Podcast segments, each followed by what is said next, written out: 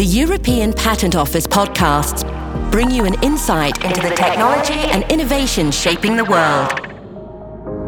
Hello, everyone, and a warm welcome to Talk Innovation, a podcast from the European Patent Office.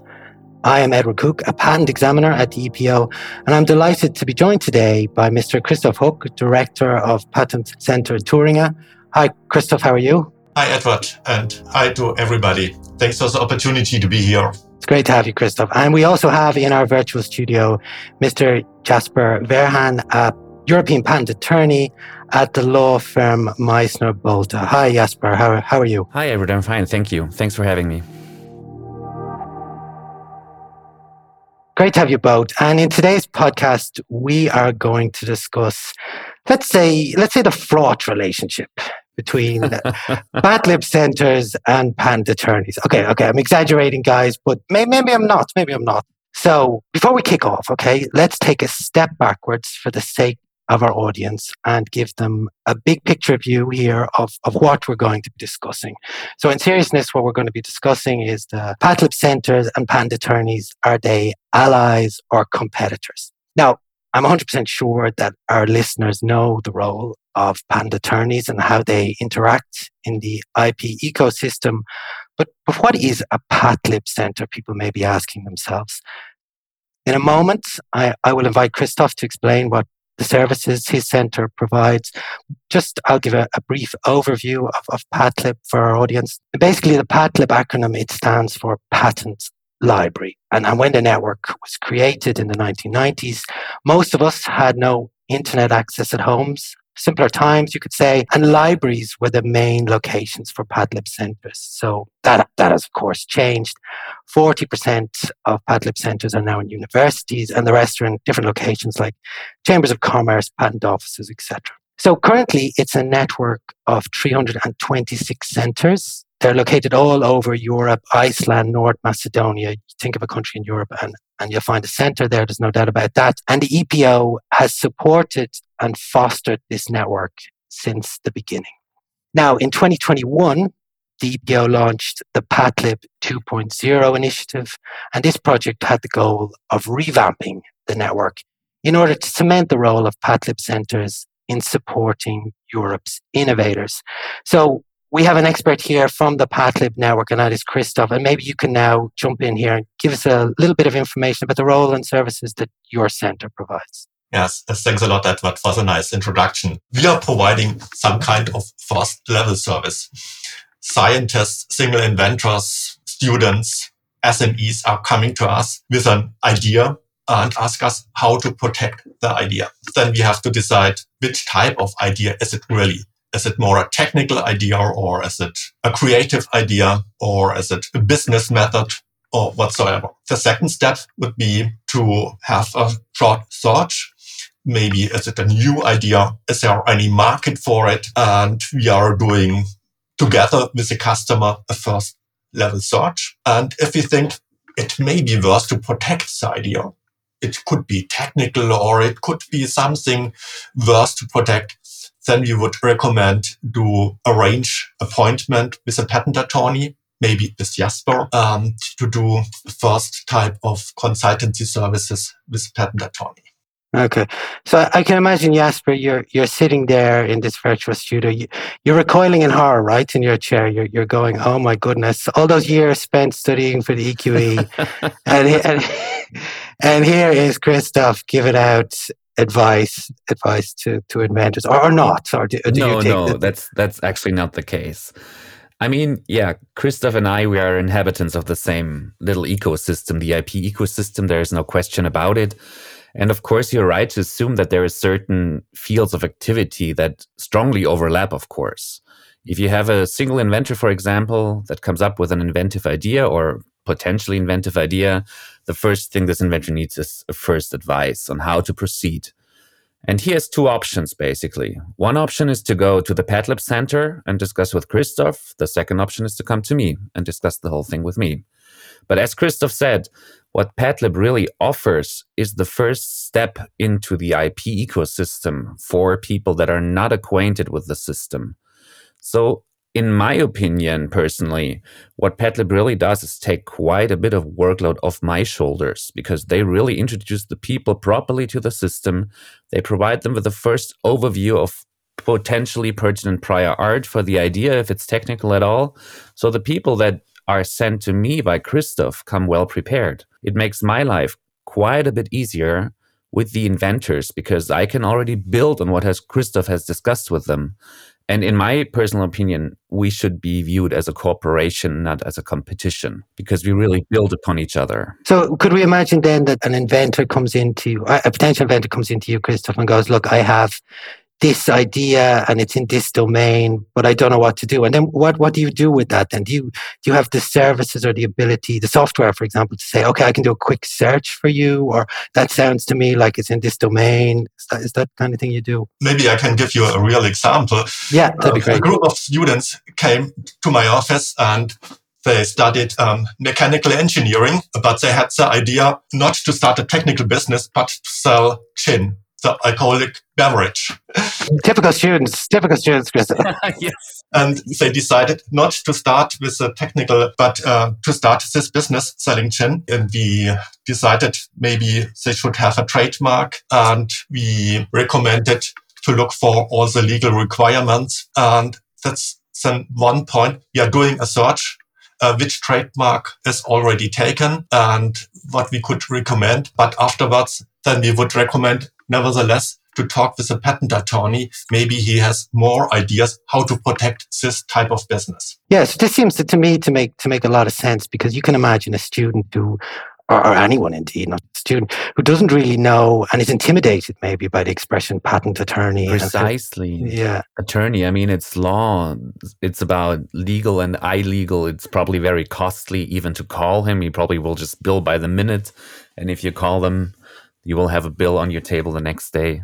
Yeah, exactly. Yeah, yeah, yeah. So I'd be, I would even be afraid to go into such an office. So, you, not because of you, Jasper, but just, just in general. So these PATLIB centers, Christoph, you can correct me if I'm wrong. They're sort of like a handheld way of getting getting the the backing, you know, to go, yes, now now go to someone like Jasper. And this this then opens the door for for patent attorneys, wouldn't you say then, Jasper, in, in that respect? Absolutely. This is exactly the point that that we should understand as patent attorneys. It opens the door for another circle of clientele that would probably, as you said, usually avoid us and, and, and probably back off. And to be honest, I have many startups that approach us after the first couple of years where they have had some success. And many of them were so hesitant to actually seek consultation that they tried to do everything themselves. So they contact us after a couple of years of successful business and then they realize, oh, damn, we did not properly file the trademarks. That's the wrong list of goods and services it doesn't really reflect what we do nowadays. They might have even have tried to file a patent themselves that is then rejected and then they stand there without any protection and without the experience and advice of christoph and PATLIB. I mean this is the problem. This would not have happened if they had consulted somebody like christoph before and had looked for guidance. Okay, this network of, of PATLIB centers, which is, is vast over, over Europe.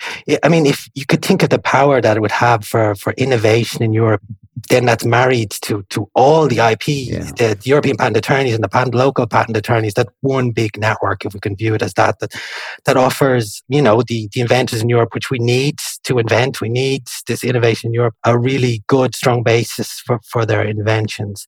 So, eh, Christopher, what did I understand correctly then that you don't charge for your services or your services are at least the initial services are available for anyone who wants to come in off the street to check? Yes, for first level service, we don't charge. Okay. It's one of the first questions when customers come to us. What will be the costs for doing a patent search?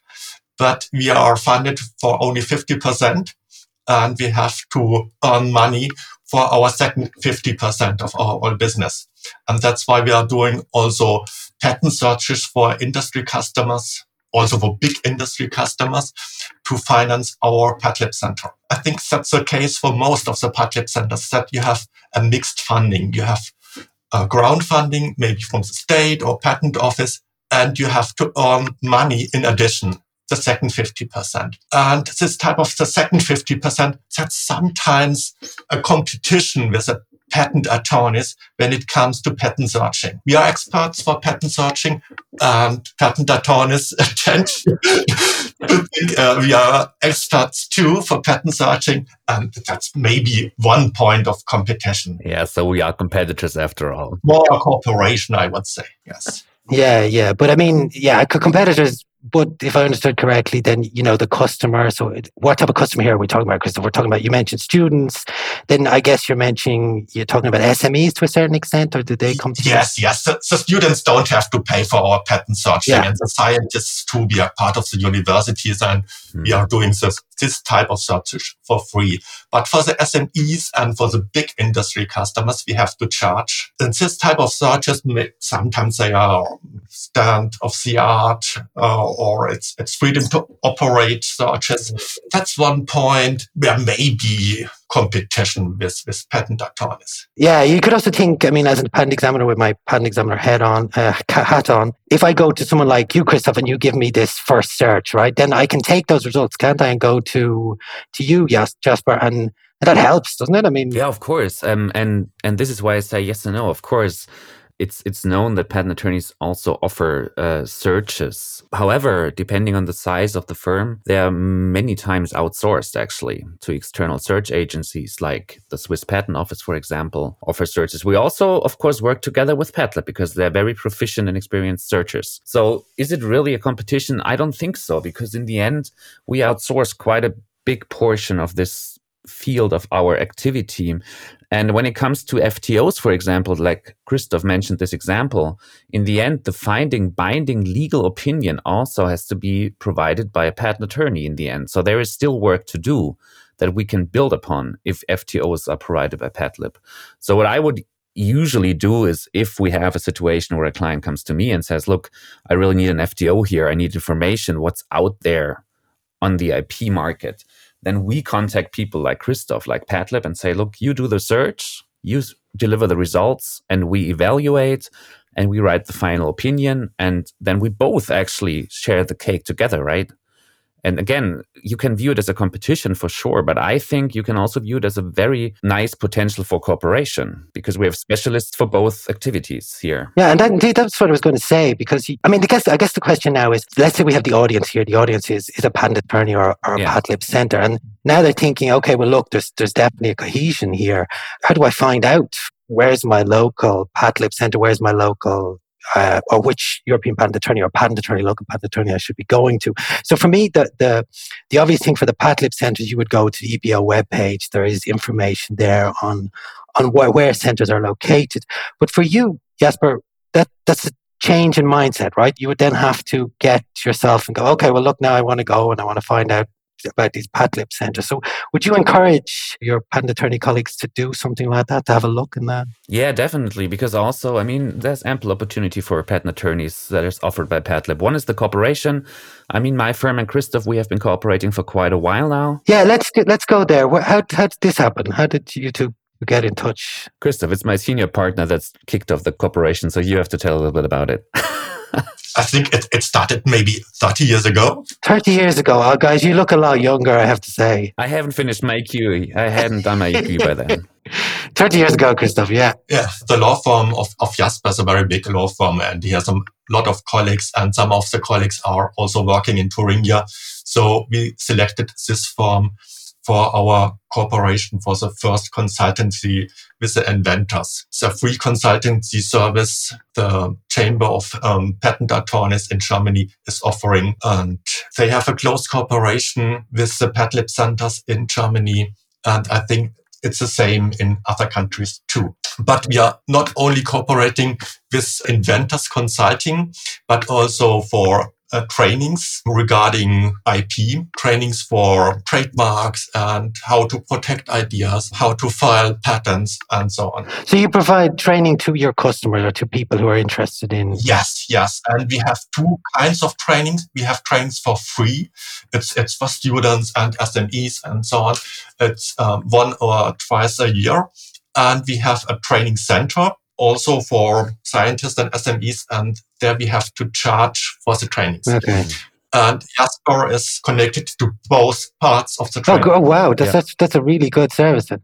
Okay, so Jasper, that's that's then for you another source of, of getting customers in that case, is it? You precisely, it's another forum that we can actually attend to to to get to meet new people and to network. Which is also a big benefit for us. Yeah, absolutely. So, so if I understood correctly, this initiative came from you, Christoph, and now you're saying that uh, it's promoted by the heads of, of the local groups or the chambers of commerce or whatever that are that are in charge of your PATLIB centers. So, this cooperation from the point of view, I mean, if we look at it from an economic point of view, for example, then you know you're getting you customers, Jasper, so it's good for you, yeah. and then for you, Christoph, it's it's great advertisement as well that, that people know. Okay, well, I don't actually have to go to a patent attorney. I can go to Christoph's PATLIB Center, and that's a, maybe a more familiar and nicer environment for me to start off this journey I'm going to go on. So I guess the question I would ask now, and probably the audience are thinking the exact same thing, if it's win-win, what's what's preventing uh, patent attorneys and, and patent centers from from doing this? What, what, do you think is preventing? I think the reservations are more on the patent attorney side, anyways. I would assume not so much on the patent side, because yeah, the, the reason is, in my opinion, is simple. As we said, we identified a couple of fields of activity where we simply overlap. There are certain services that we both offer, and if you have a service that is offered by you and somebody else at the same time, you will view him as a competitor. I think it's as simple as that. I mean, we are freelancers. Patent attorneys are freelancers. What we have to do is we have to go out there and find people that are willing to pay for our services. And if we have people like PATLIB that steal away our customers and already provide the first bit of service to them, what's left for us? I think that's the very basic thought behind the idea that we are somehow competitors. But as we, I think, pointed out today, what we really can be is cooperators because certain services. I mean, in the long run, I have to write the patent application. I have to fight it with you, Edward. I have to fight with you whether it's novel and inventive. So there is a lot of work coming in for me. Mm. And as I said, the people come well prepared. For me, it makes life much easier. Yeah, well, what you said there makes makes a lot of sense. I mean, we discussed it already about how, for example, a PATLIB Center can provide an initial search report. But I guess you have to look big picture, right? Because I mean, yeah. what what do you want as a patent attorney? You you want to be able to get a patent at the end. That's your goal. You want your customer to be happy. What does Europe want? It wants people to innovate, and this is the way to do it. So Yes, and I want to build a long-term relationship with my clients, and that's the point. Exactly. In many ways, you could think that you are clients of each other in that respect. You know, you you build up this relationship with with Christoph's PATLIB Center, and then he becomes your client, and the clients go to Christoph. So I think we're coming to the end of, of our discussion. And, and normally what I would do now is I would say, okay, I'm going to give now the, the main points for the audience. But I think what might be nice here is given that we have two audiences, let's say, we have the patent attorneys listening and we have the PATLIB centers. Why don't you individually, I, will invite you both to give your wrap up points for your respective audience. So maybe I go to you, Christoph, first. What would your wrap up points be for PATLIB centers that are listening here, your, your main points? I would really strongly recommend cooperating with patent attorneys because if it comes to legal advice, you're not allowed to give legal advice. And it's a very critical point to know this type of limit. Where ends um, just information and where starts legal advice. If you're not very sure, then it's, it's very wise to first consult with a patent attorney and to discuss this type of frontier or limit or whatsoever. And if you don't cooperate with um, patent attorneys, then you will lose a lot of customers because on the other part, the patent attorneys give you new customers too, especially from the big industry and, and, from very innovative industry customers. I can only recommend strongly cooperate with patent attorneys and do not only cooperate with one law firm, but you have to cooperate yeah, okay. a bunch yeah. of. Um, yeah, and this is strengthening that network that we that we mentioned. And and Jasper, what would your your wrap up words or main points be for Patent Attorneys? I think my wrap up is that we are complementary in the best sense because ideally we complement each other with the activities that we are offering to the IP society.